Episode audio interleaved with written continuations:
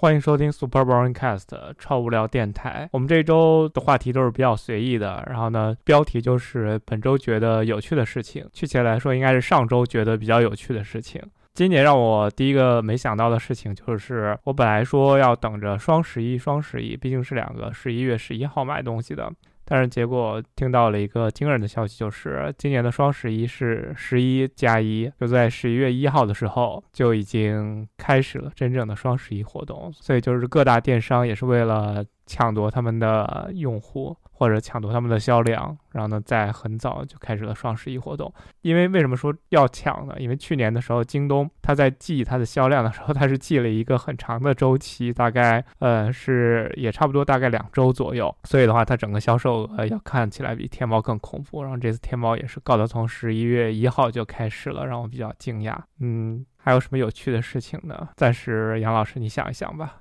哦，我这周有趣的事情比较多啊。先就讲我新买了一个东西吧，我买了一个骨传导的耳机，这是我为数不多的网红种草的结果还不错的，因为我之前网红种草买的东西都挺翻车的。然后这次买了一个韶音的 AS 六六零，因为那个韶音我发现它在各种平台给那些网红寄耳机，那些数码博主。然后我本来是没有想买新的耳机的，因为之前一直用 AirPods Pro 比较方便嘛。但是最近就是骑车上下班，骑车的时候戴 AirPods Pro 会有一个问题，你如果带降噪的话就很危险，你听不到别的车过来。然后你带通透模式的话，就其实在马路上是听不清楚里面在说什么，而且也挺危险的。因为通透模式的那个麦克风在你身后的声音是采集不到多少的，所以还是听不到背后的声音。然后我就看，刚好想看到了这个嘛，然后我就去搜了，搜了之后发现挺贵的。后来发现就是闲鱼上面其实是它的经有些它的经销商会低价出来卖，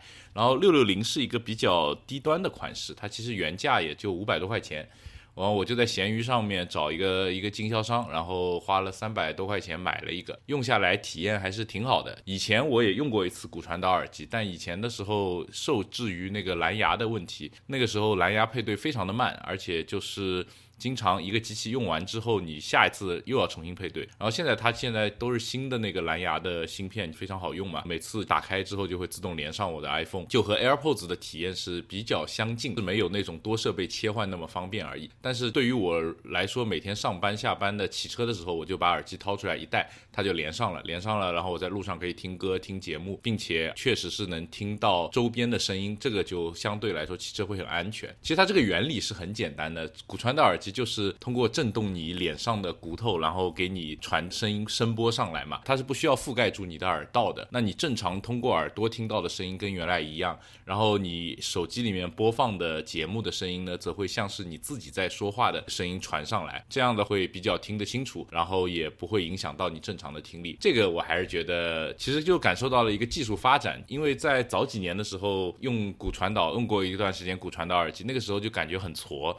除了把脸震得有点疼以外，好像没有什么卵用。但是现在感觉就是这个体验确实是比较不错了。我我也是推荐，如果你有运动的需求，就是在边运动边听歌的需求是可以买的。而且你可以，如果喜欢游泳的话，你可以买它的更高端一点的款式。我这个款式不是完全防水的，它只能防一个生活用水。然后它好像有几个更高端的款式，就是设计着给你游泳的时候使用的。它连充电口都没有，我这个是个 Type C 的充电口嘛，然后有一个胶圈防水。但是它更高级的款式是无线充电的，然后它是不需要任何接口，整个耳机是密封的。那就你你可以跟你的呃，如果你有 Apple Watch 的话，你可以跟 Apple Watch 配对带去游泳，会也是一个比较好的体验。这个我觉得还是挺有意思的。嗯，说到骨传导耳机这件事情啊，其实其实韶音这个应该是五六年前就已经出现了的。当时好像我记忆里面是跟索尼的有一个游泳可以用的 MP3 去竞争的。你你如果说游泳要用这样的耳机的话，还是建议买一个 MP3 这样的一个东西，它内置存储的。我看它高端的的确也就是 MP3，不是一个纯蓝牙蓝牙耳机，因为你在水里面想传输蓝牙信号还是挺难的一件事情。对，应该是这样子的。嗯，但是我看有那个拿 Apple Watch 加这个耳机去游泳的人，应该还好，应该还好。它那个高端型号一千多的，它的确就是个 MP3，它有内置的存储是四个 GB。不用一千多那个型号，只要呃就是只要那个六七百的那个型号就已经是完全防水了。就比我这个贵两百块钱，贵两百块钱的那个型号就是完全防水的了。嗯，对，这个可能要这个估计测的人还是比较少数，因为我我一般去泳池的时候，我也没有见到很多人带这个东西，但是有人见很少很少。对，因为骨传导这个东西，哎，有就可能都很多人对这个技术不是很信任，然后呢，所以的话价格也偏高，所以就不太会买。然后呢，一般买的话，最早见到都是索尼的那个防水的 MP 三，嗯，后来的话。后来好像有一些专门给游泳设计的一些耳机之类的，像一般来讲，这个设备的话还是为了安全着想，就是你要骑个车的话，你可以听到外面的环境音，像 AirPods 之类的话，你听外面的环境音会没有那么清晰。虽然它已经做了做了一些处理了，对，但亲测不好用，其实是听不清的，对，就是会导致你节目也听不清，环境音也听不清，更危险了。对，所以就是说，还是运动的场合吧，就是城市运动。对，确实，它这个好多广告都是在那种什么环法自行车赛之类的这种自行车比赛上面做的嘛。对的，对的，就是就是还是城市运动嘛。你有过马路呀、干嘛的那些那些需求。如果你在操场上跑步的话，那你可能就就无所谓了。对，是的。嗯，其实这这都是说设备，这也是可以给双十一大家推荐一下。双十一毕竟是。全年东西差不多数一数二便宜的时候，就和六幺八相提并论，基本对，可以跟可以说六幺八相提并论了。但其实六幺八有一点，嗯，有一点，嗯，奇怪的点，因为六八幺六幺八是在上半年，六幺八上半年的话，像有些手机发布的时候，嗯，它是刚发布的，然后所以它价格没有那么低。你像，呃，双十一在下半年，你要买上半年的手机的话，就。就会稍微比下半年肯定上半年更便宜一点，呃，就要看看情况了，反正各有便宜的地方。一般六幺八买去年的 iPhone 嘛，然后双十一买今年的安卓嘛。对的，对的，就是这意思。但是，对，哎，但是怎么讲呢？当然，肯定大家都希望买一个新的。说到 iPhone 这件事情，嗯，很多人在上个星期已经拿到那个 iPhone 十二了，然后我也去稍微把玩了一下 iPhone 十二，还是挺不错的那个手机，就是特别的轻。真的是，真的是比一众安卓机都轻很多。你现在去看所有的安卓手机，都动辄二百克。你最早最早像用功能机或者用就一开始智能手机的初期的时候，你有一个一百三十克左右的手机，已经重的不像什么了。呃，你像最早最早诺基亚当时说什么聚碳酸酯那个材料，就是塑料材质，高档塑料。哎，那个手机大概也就一百三十克，但是现在两片玻璃的材质，哎呦，直接两百克，嗯，就是就就最早大家还嘲笑锁半斤锁半斤，但现在所有手手机都是半斤，啊，也是这是非常重。但是 iPhone 十二不一样，iPhone 十二还是挺轻的，大概也就是一百六十克左右。对，就我也是跟你一样，看了真机之后，其实我原来还是很坚定的想买 Pro Max，然后一个是看了真机，还有个是今天看了那个 Test V 那个评测。让我现在动摇了，我现在特别想下单买个 iPhone 十二。其实，其实我觉得对你来讲，iPhone 十二可能是可以的，因为你本身你你就不是用，就是没有怎么太使用的大屏手机，然后呢，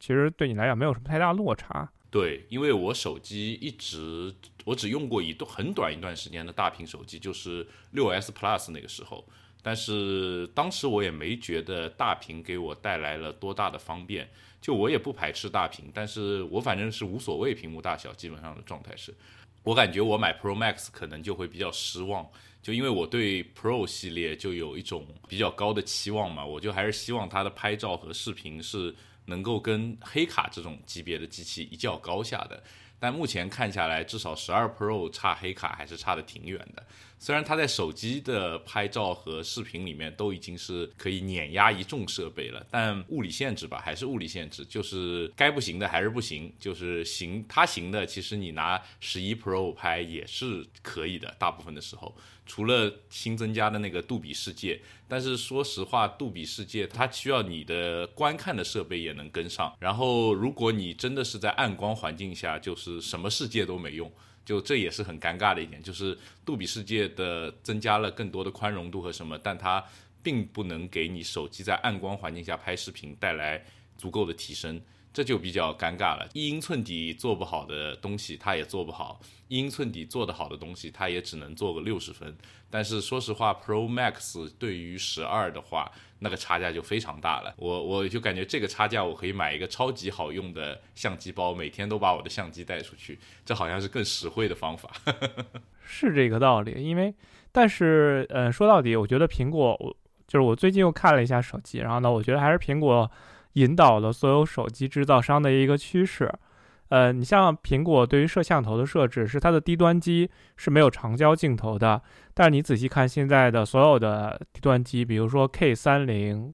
就就这样的机器，它的设定都是这样的，它的低端型号它也是没有长焦镜头的，然后它加了五百万所谓的微距镜头，就是凑数镜头嘛，然后呢，然后呢，它只有高端型号才会有长焦镜头，然后它这个设定，它这个设置就是说。在一些摄像头或者照相功能上的设置，其实跟苹果是一样的，因为苹果其实是先行的，因为苹果最早发布 iPhone XR 或者 iPhone 十一的时候，它就是用了这样的配置，嗯，主摄加广角。然后呢，现在那个安卓厂商其实它也是主摄加广角，然后呢，嗯，砍掉了长焦镜头，在相相对于低端的型号里面，然后在高端的型号里面，它才加入了那个长焦镜头。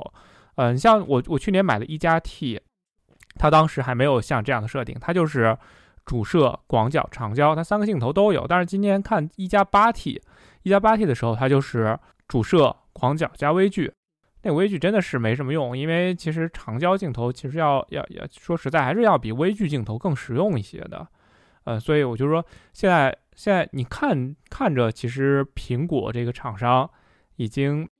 不能说一是一个所谓的潮流引领者，或者它是最好的手机，你你已经现在可能已经称不上了，但是它还是引在引领着某些趋势的，大家都是看着它的趋势。你像今年的 iPhone 十二，它那个外观实际上是有改变的，相对于十一，但是你你说不定明年一众的安卓机，哎，都变成这种棱棱角角的机器了。对，嗯，因为今年的所有安卓机都还都还挺圆润的，对，明年哎，说不定都是有棱有角的了，也说不定。是的，然后呢，就是安卓机不是特别爱用那种弧面屏吗？也是苹果先领先的，但是今年哎，苹果直接换成了平面，说不定明年安卓也都是变成平面了。对，真的是这个流行趋势，不得不说，iPhone 还是掌握着的。对，苹果还是。我觉得供应链掌握的非常的好，它在不停的推动供应链的发展和变革。就可能设计上面是圆的换方的，方的换圆的，但它其实每一次的变换后面都是供应链的更新和整一个这个东西的变化嘛。然后后面安卓厂商就会跟着他们这个供应链去更新，就一直都是这样子的一个状态。对，说到 iPhone，还有一个话题要说一下，就是说今年那个潘通给的流行色是蓝色，正蓝色。然后，所以 iPhone 今年也发布了一个蓝色的那个 iPhone 十二，嗯，同就是就真的是只有那个 iPhone 十二它是所谓的蓝色的，但是那个十二 Pro 和 Pro Max 都是海蓝色。对，那个蓝色其实引引起了很大的争议的，但是其实我觉得那个蓝色还是挺好看的，虽然我没有见过真机。我看过照片，还我觉得也还可以诶。对，我觉得哪天可以去看一眼真机啊，就大概知道那个蓝色是什么样子的了。啊，因为这个蓝色其实就是争议比较大嘛，因为呃，苹果每次有出新颜色的时候，都会相对于会热销一些。但今年这个蓝色的确很热销，但是就随着这几个热销潮之后，就是大家都拿到手了，哎，就被批评了一番。对，现在蓝色的价格已经跌下来了，就是已经比破破发了，已经比那个官网价格要低了，渠道上那边，因为大家觉得不好看。它那个蓝色，因为饱和度比较高嘛，就很多人是接受不了，觉得这个太扎眼了。就其实很多人是不喜欢饱和度特别高的那种颜色，就感觉很难受嘛。它是大部分人就现在大家很多喜欢那种呃性冷淡风啊、日系啊那种颜色比较灰一点，然后比较淡也饱和度比较低的那种颜色。整个社交网络其实可能包括大家很多设计上面的风格是在朝那边靠的。这时候突然苹果推出一个饱和度巨高的颜色的一个产品，就特别纯的一个蓝色，呃，眼眼睛肯定一下子是受不了。但我觉得这个东西就是一个不适应吧，过段时间就会觉得挺好看的。对，其实哎，就是这个无所谓了，这就是一个手机颜色而已，就看个人喜好。想买哪个买哪个，反正带了壳都一样。带了壳都是一样的，对对吧？其实正面都是黑色的，是就苹果只有呃就是 iPhone 只有一个颜色，就是黑色。对，对，说到底就是这样的。像之前有说过另一个话题，就是说随心飞。嗯，呃，随心飞在最早的时候，我们说周末随心飞真的没什么卵用，但其实我们也没有买真正的周末随心飞，最后买的是早晚随心飞。对，早晚随心飞呢，其实还是飞了挺多的。然后我上周也去了丽江，丽江那个地方让我没有想到的时候，丽江酒店比较便宜。哦，本来是想住在丽江玉龙雪山山下的一个酒店，然后去看看金顶之类的。但是其实我看了一下天气预报，周末两天，一天是稍微有点雨，第二天是阴转晴这样的天气。想着第二天阴转晴吧，阴转晴吧，早上应该可能山里嘛，对吧？可能天气阴转晴，可能会看来山吧。呃，结果呢，就是大雾，就早上真的是大雾，就是伸手只见五指，所以。所以的话，就是金顶那是别想了，星空呢肯定也就别想了，因为因为就是出门还是靠运气。你光看看天气预报的话，如果你想确保这个天气一定是好的话，你一定要连续五六天都是晴天这种东西，才能才能保证一下你的天气。否则的话，你假如有一天阴天的话，你就会产生碰到大雾这样的天气。所以出门还是要挺靠运气的。但像我们去西北的时候，就就不会有这样问题，因为西北普遍干旱。但是也难免撞上雾霾这样的天气，那也没有办法。对，但是完全看运气。而且而且之前就像说到的，之前本来说杨老师说你准备去西北拍星空，嗯，这真的是拍星空这件事情，我估计你有想了一个月。对对，设计了很多，看了一堆资料，但是结果就是当头一棒。对，结果日子不对，日期不对，这可太崩溃了。对，就就其实其实这个是想了一个月，比如说你就是我们当刚订机票的时候，从八月想到九月，但是后来我就是忽然想了一下，因为因为实际上我每年有的时候出去潜水的时候就会看一下月相嘛，看一下月相的话，呃，因为我我们其实之前一直在吐槽，就是说，哎，他们每每次国庆潜水。每次国庆潜水都要碰到那个中秋，碰到中秋的话会碰到大月亮。大月亮的话，那它那个浪会稍微高一点，那水下能见度就没有那么高。它那个潮汐比较大的时候，它它会把水搅浑。所以的话就是，哎，然后忽然这次想想，哎，不对哦，我们这次好像是中秋跟国庆在一起，那也就是天上顶了一个大月亮，那拍什么星空呢？哎，真的是在在在九月份的时候也是当头一棒。对，哦，所以的话。就是说，你有时候出去的时候，也要提前看一下天气预报，但是天气预报最多也能看十五天。对，十五天的话，大概看一下，真的是如果说你想确保好天气的时候，就是说要看到五六天的晴天，然后呢才可以，或者就是你要看当时的那个想你想要的那种天气，一定要持续的周期比较长，有可能你才能碰得到，否则的话就很难。所以为什么说，就是说有的景区它是有它的那个好的时间跟坏的时间的。其实这个这个是不要不信邪的一件事情，这是一定的。就好的时间就是就是好的时间，它一定就是人多的。那你坏的时间去的话，它它就是可能你就看不到当地一个比较美的一个风景，可能就是就是比较一般，就不太好，也也真的是没有办法。对，这也挺正常的。而且这次就是特别糟糕，就是正好是中秋那一天，如果就是稍微差几天，你还能在。太阳呃，或月亮还没升起来，或者月亮刚落下去的时候，有一个 gap，你还能拍一拍。但这个就是在中秋那天，完蛋，那前后那几天都是完全没有希望的，这是挺挺悲伤的，这真是个悲伤的故事。对的，就就就是有点，就是那天就是有点当头一棒的感觉，太喜剧效果了，这个真的太喜剧效果了，当时就是觉得，对的，然后所以就跟我这次出去一样，这次我本来就是想的，哎，有可能吧，有可能吧，但是因为丽江的古城是在山下面的嘛，山下面的时候，有的时候是要比山上雾要小的，因为山里面，比如说有个山谷，它是更容易聚集雾的。我本来想的，可能这一天阴天嘛，然后它可能也没有那么大的雾，但是一进山里面，真的是。伸手只见五指，真的是完全没有想到的。呃，下面可能就是就是镇那个古城上面，也就是个阴天，但是一进山里面全都是雾，什么都看不到，真的完全上看不到，你只能看到跟前的一个座房子。你想看雪山那是不可能的，但是还好第二天天有点晴了，然后呢雪山倒是也看到了。但是就是说金顶就是顶不太给面子，然后呢那个一直戴个口罩在上面，那没办法，对吧？人家毕竟安全社交呢，所以就是雪山顶上有一直戴个口罩在那儿，一直有云缠在那上面，可能估计要再过两天晴天，再让太阳晒一晒，然后云动得快一点，才有可能看得到。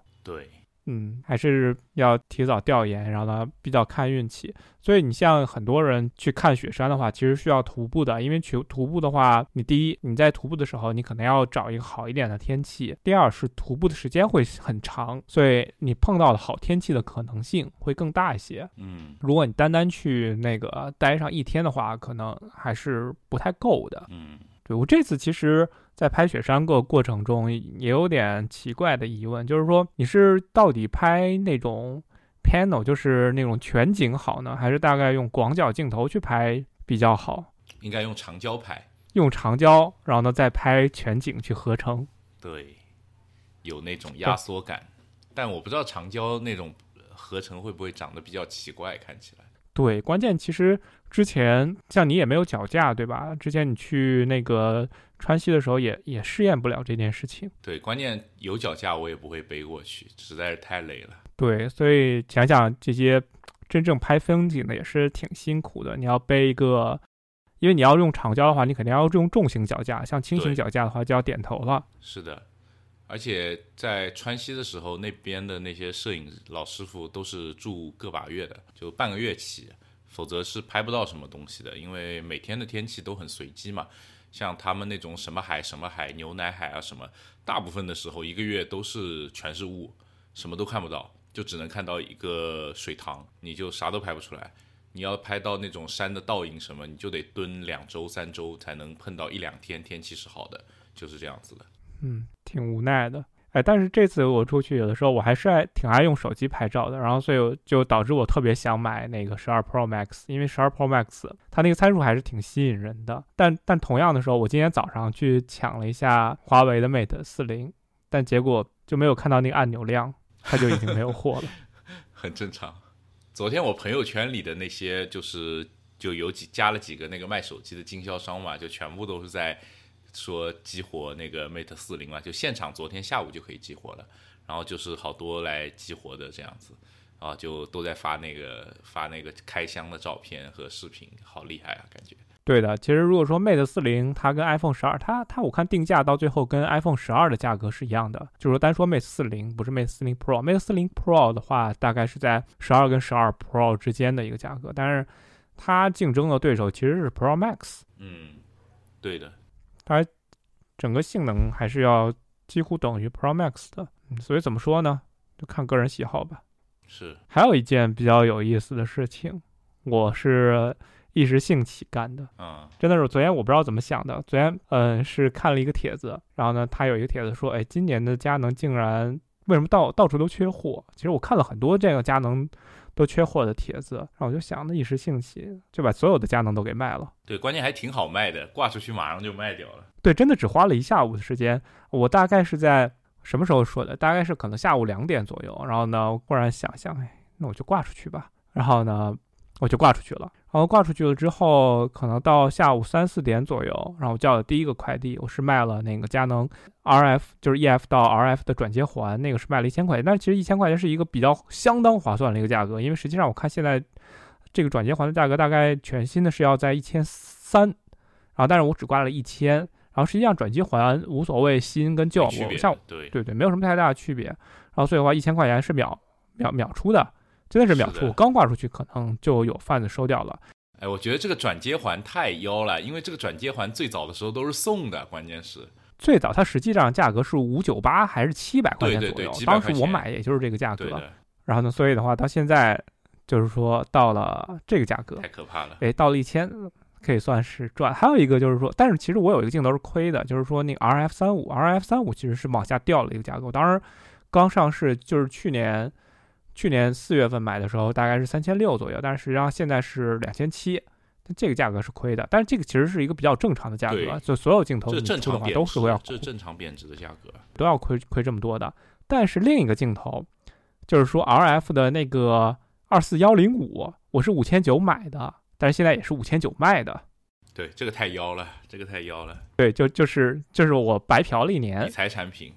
就感觉像是今年的三零八零一样，三零九零一样。但好像现在三零九零还好，就三零八零的价格还是很扭曲。对对的，像那个 USR 六也是，我是八月份第一批入手的，就是第一天我就拿到了，然然后呢用到了十月三十号我寄走，大概白调了两个半月，就是这个样子，就是原价进原价出，但实际上你要说也不算原价进原价出了，毕竟我可能还是会买一些小配件之类的，你。我又重新买了一百块钱的电池跟一百块钱贴膜，这也就亏了两百块钱。其实其实基本上等于白嫖。对，基本就是等于两百块钱租了两个月。对的，这跟白嫖没什么区别了。没什么区别，因为像这种相机的话，一般就是头一天租就要两百块，然后三天起租，第二天开始是一般是三十块钱一天，就是这样。它是两百块钱最低消费，然后你像租两个月的话，至少也要千把块钱呢，一两千块钱肯定要。对的，其实像我们一般用相机的话，其实就是平时自己在家拍照，其实拍的也比较少。然后呢，大概都是跑行程拍的时候会更多一些。但其实我觉得跑了两个行程，然后呢用了两次，哎，不亏了，不亏了，也不亏了，就可以了。正常这么租两次也要五百块钱呢。我那是，那你是没有算镜头的钱的。对，不算镜头的话，就租机身租两次也要五百块呢。对，而且相对于比较热门的机身，可不止这个价。对你可能加起来，可能对佳能的会贵，因为佳能的机器保有量是，就是这几个机器很少。你像如果是租那种什么 H M 三什么，可能会便宜嘛，因为这个机器多嘛。但是像你你租五 D Two 什么，肯定也五五 D 四什么这种肯定也也便宜。但是像 R 五 R 六这种特别少的机器，H S 三这种特别少的机器都很贵，租起来。对的，然后所以真的是没有想到这次。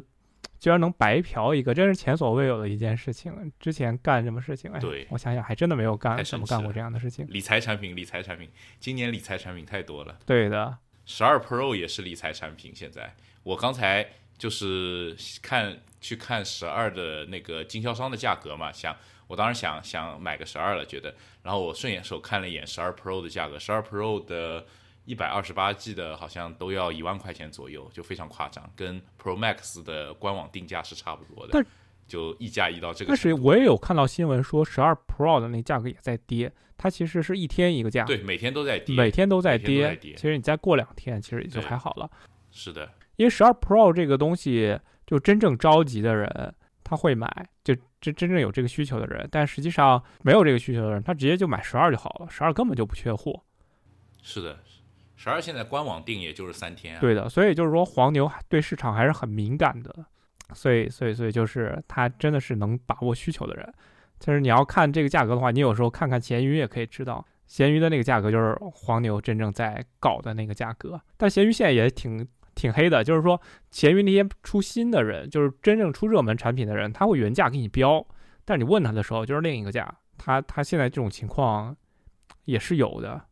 反正都是。对外面是一个比较低的价格，就是说正常的价格。但是，一一进去的话，里面它会有备注的。是的，是的，它外面是标最低的那个型号的价格，然后里面会写，其实它卖的是另外两个型号。对的，所以在闲鱼上面找贩子，有的时候就是还是图便宜。但是如果真不便宜的话，很多人都还是不太愿意在闲鱼出手的，毕竟保障还是相对比较弱一些。是的，你像我这个家呢，还是。从那个京东买的，京东的话，它是带票什么的话，啊，会好出一些。对对。因为像闲鱼这种是完全没有什么发票保证的，至少。确实。其实，在上上周，乱七八糟厂商发新品发的还是挺多的。还有一个比较比较让我觉得比较眼前一亮的就是 Pocket 二，虽然这个东西对我来讲完没有任何用处，但是。但是就是说，因为我们不断看着手机的那个主摄，然后在更新，但是这些运动相机一直都是那个超级小的那个底儿，一直都没有更新。但是这个 Pocket 二让我看到了一丝曙光，然后我觉得下一代的那个 Osmo Action 可能也会用同样的那种手机的底儿，用个六千四百万像素的手机底儿，哎，我觉得再配上这种。运动相机的机身足够能顶替我的 GoPro 七了。我觉得 Pocket Two 这个机器真的很不错。他们就想要哈苏的那个镜头，然后想要一寸底，是不是？其实是不对的，一寸底是不适合在这种视频为主的相机上面的。除非你这个小相机有特别强的连续追焦能力，但是设备的体积限制在那边，你想要这种小相机有很强的连续追焦能力是不现实的。那一寸底就会带来很浅的景深，对于小相机来说，它的对焦就会很糟糕。然后它现在还是用了手机的底嘛，就是一个手机的一个蛮成熟的一个芯片，买了一套方案，然后把 Pocket 一代所有。不好用的地方，真的是所有不好用的地方全部补上了。他自己就是，你就算买普通款，他也送你那个摇杆，而且是比一代的那个摇杆做的合理很多的一个摇杆。呃，然后现在他又出了那个增加的那个底座，它那个底座就自带一个音频无线发射器，可以和它官方的麦克风配对。关键这一套乱七八糟的东西加起来就卖一千块钱，不是像 GoPro 一样随便一个配件就八百块。它是所有的配件，就你可以一次性买齐 Pocket 二所有配件，就是一千块钱。就是你你原价 Pocket 二的本体是二四九九嘛，你只要三四九九就可以买到一个 Pocket 二加配件大全套，特别给力。这个我觉得真的是，如果一开始就刚开始拍视频，然后又不太想用手机去拍，想要随身带一个这样的设备的话，其实还是挺好的，特别适合初学者用的一个设备，而且真的很方便，真的超级方便的日常记录设备。对的，所以我就说，我比较期待那个 Osmo Action，然后呢，它可以用到那个手机的六千四百万像素底，我觉得已经很不错了。要就是要是能用那个呃 Omnitek 的那个一亿像素的底，哎，那就更棒了。就像现在现在小米那个至尊版用的，对，这样它就可以有好多级的数码变焦嘛，因为你拍视频四 K 就一千二百万像素嘛，你就可以疯狂的变焦。它现在 Pocket Two 四 K 就是可以两倍变焦的，它因为是一个六千多万的一个底嘛。然后像它一零八零是可以四倍变焦的，而且它那个变焦的画质是不会下降太多，因为它的传感器足够像素足够多嘛，可以不停的在上面裁出这么多像素，还是蛮厉害的这一个。对的，因为这个六千四百万像素的这个点儿，它在手机上是可以拍拍八 K 的。是的，是的。所以它拍拍四 K 再裁切一下，一点问题都没有。对。然后呢，你像现在手机的主摄。因为手机的主摄真的是已完全已经超过运动相机的这个呃画质了，是的，是的。所以我觉得运动相机是是该提升一点了。对，哦，Pocket Two 还换了那个二十毫米的广角，然后它还就是如果你买那个三四九九的版本，它还带一个更广的广角附加镜，应该戴上去会到十六毫米左右吧。然后二十毫米其实是一个蛮好的焦段，因为我自己 R 四上面。平时挂机头也是那个索尼那个二十毫米那个镜头，就二十毫米这个焦段是就是非常好用，用来拍这种 vlog 啊之类的，就是你的头会显得特别小，然后又又能够又不会特别杂乱。我觉得大疆这次产品经理还是很厉害的，就真的是听从了很多专业人士的意意见，然后做出来一款，我认为他们这款产品就是针对那种呃网红做出来的产品，就是。网红日常记录神器，我觉得可如果他的肤色什么能调得更好的话，他很可能会替代掉很多人手里的那个 G X 系列的那个机器，是 G X 吧？G X 三是吧？就那个系列。对，G X 七对 G X 七对，G X 七其实只要给个 D log 就完全可以替换掉了。但是其实你拍日常的话，你不想要 log 的，好麻烦的。很多人用 G X 七的原因就是他不想调色。好吧。对吧？很多很多日常记录，他们拿一个 G X 七去拍的小姐姐，她就是她甚至不是说不想调色，她甚至不想用电脑去剪片子，什么 P R 呀，什么那种东西都好复杂的，她就想导入到 iPad 或者导入到 iPhone 里面去剪，然后拿一个轻便的小相机，然后到时候 S D 卡一插就好了。对，那这也是一个，哎，但是真的是佳能优势就是在它的色彩科学上了，这个是没有办法。就是一时半会儿，其他厂商不太容易追上来的一件事情，因为这个是要，但大疆还不错，大疆还不错，这是要不断培养的。对，就是说大家现在喜欢这个色彩科学，那没办法，那其他只能模仿它。确实，对，说起拍东西，其实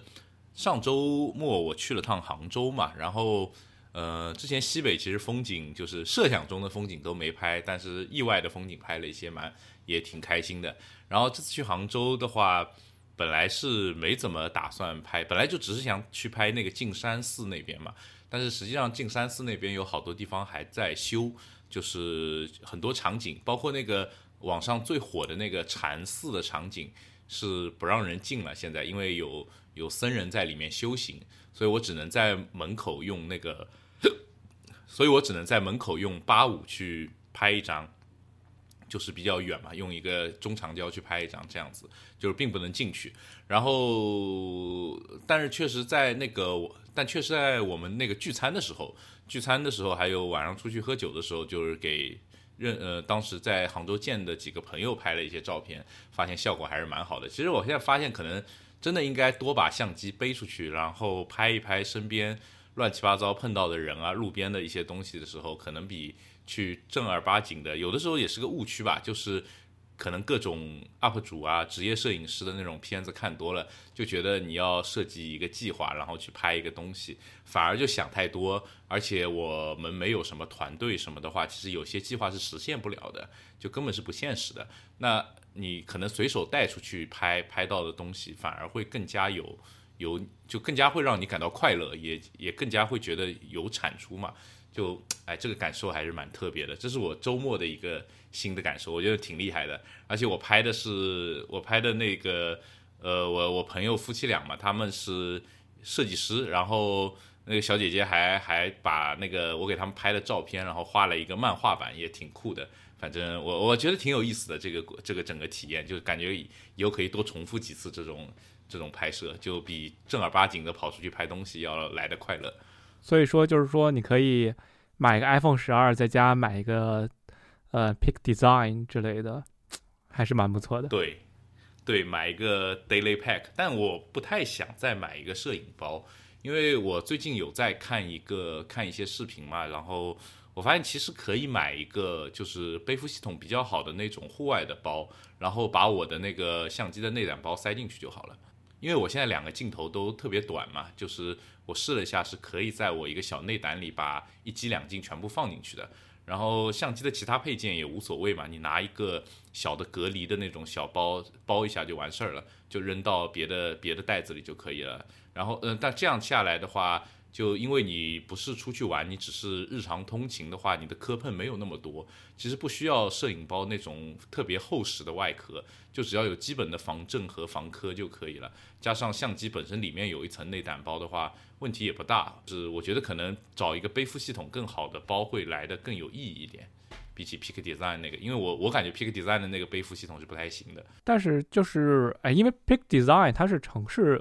城市背包嘛，呃，还有当时我选包的时候有一个问题，就是说如果你要背电脑怎么办？你像有些户外包它是没有电脑隔层的，这个就是相对比较麻烦。你哎，这个问题问得好，我前两天刚看了一个视频，他是一个那个户外老司机嘛。然后他说，户外包很多都是没有电脑隔层的。他的那个视频叫做“你的下一个电脑包何必是电脑包”，就是学那个 iPad 的广告嘛。然后他就跟你讲了，他他甚至不光是没有电脑隔层，像有一些包就是呃叫啥来着，什么神秘农场还是谁的包，就是他甚至连隔层都不给你，不是说没有电脑隔层。他们很多户外包，它其实那个主仓就是一整个仓，就是一个像一个行李箱一样，打开来里面是全空的。一点隔层都没有，但是它会有那种，呃，可以挂，就是那个叫什么来，就像我那个 Pro Tech 上面也有的那个很多挂扣的那个东西叫什么来着的，我忘记掉了。他们有个专业术语，就是我那个乐社宝的那个包外面不是也有很多。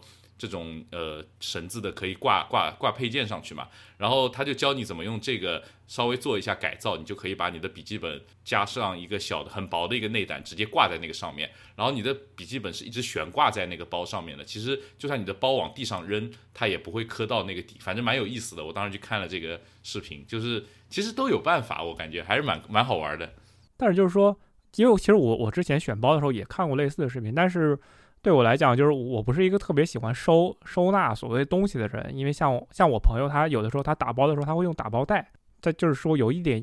你像那种把衣服打包成打包袋的那个，他用打包袋的话，它是有一定的压缩功能的，就有一定压缩能力的，它可以装更多的东西在包里面。但是其实我不爱用那个东西，就是这真的很麻烦，你要把不同的衣服放到不同的打包袋里面，然后你要归纳大小啊之类的，哎呀，我觉得超级麻烦。然后所以我肯定还是要选一个。呃，All in One 的一个包会会会更舒服一点，就是说用起来更方便，所以当时我就选了一个特别奇怪的牌子，叫做 Wonder，然后是一个城市的一个背包，当然没有选 Peak Design，但那个包我还是海淘回来买的，就是真的是他们从越南邮寄邮邮寄过来的，所以所以还挺贵的，两千块钱将近，所以好的包还是好的包还是挺贵的，但是其实用的时间会很长，用的时间会非常长。是的。是的，我感觉我的乐社保已经回本了，用了那么久，我现我那个乐社保我都基本上不去擦它的，然后上面现在是沾满了各种痕迹，就是每次旅途的痕迹都还在上面。那个包特别脏，现在看上去，但是依然很皮实，我觉得特别回本。对的，毕竟是二手包嘛。对，毕竟二手价格特别便宜。对，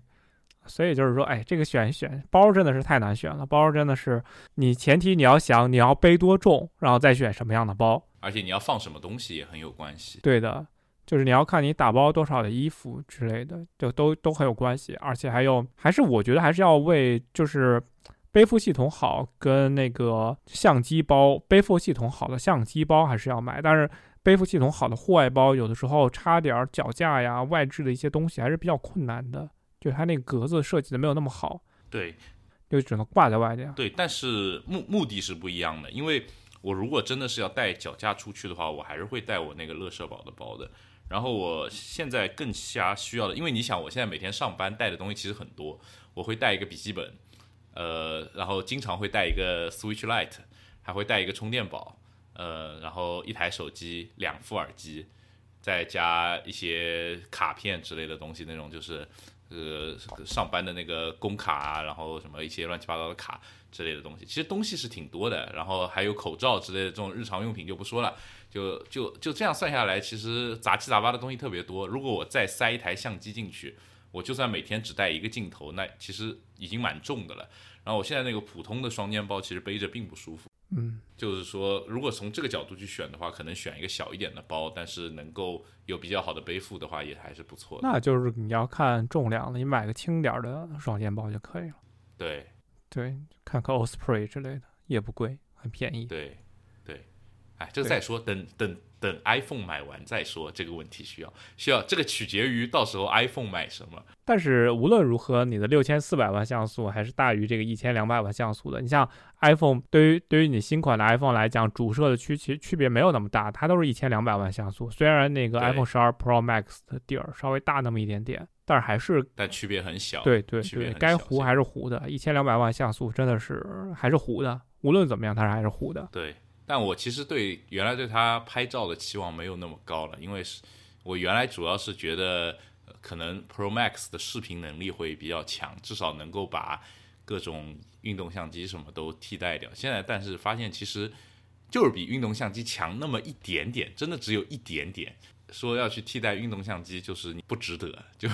不值得感觉。对我也觉得不值得，因为我要买 Pro Max 的话，就是为了大屏幕。其实照相功能的话，就是附加，就是大屏幕。因为我现在用的就是 Max，然后所以的话要换的话，肯定换 Max。对，为了大电池、大屏幕换，我觉得是没啥问题的。但这两个都不是我的刚需，我还是就是当时想换 Pro Max，就是觉得。这个摄像头的更新让我非常的心动嘛，哎，广告都做得特别好，但是目前十二 Pro 的那个落差已经让我觉得有点大了，然后我就担心 Pro Max 可能落差会让我更大，就觉得嗯，再看看吧。对的，因为毕竟你现在在用的是 HR 四，HR 四的话，说什么你看其他东西都不锐，看其他东西像素都不够高。对对对对，都都很爆炸，感觉其他的都。对的，哎，我们今天节目差不多就到这儿结束了。然后呢，也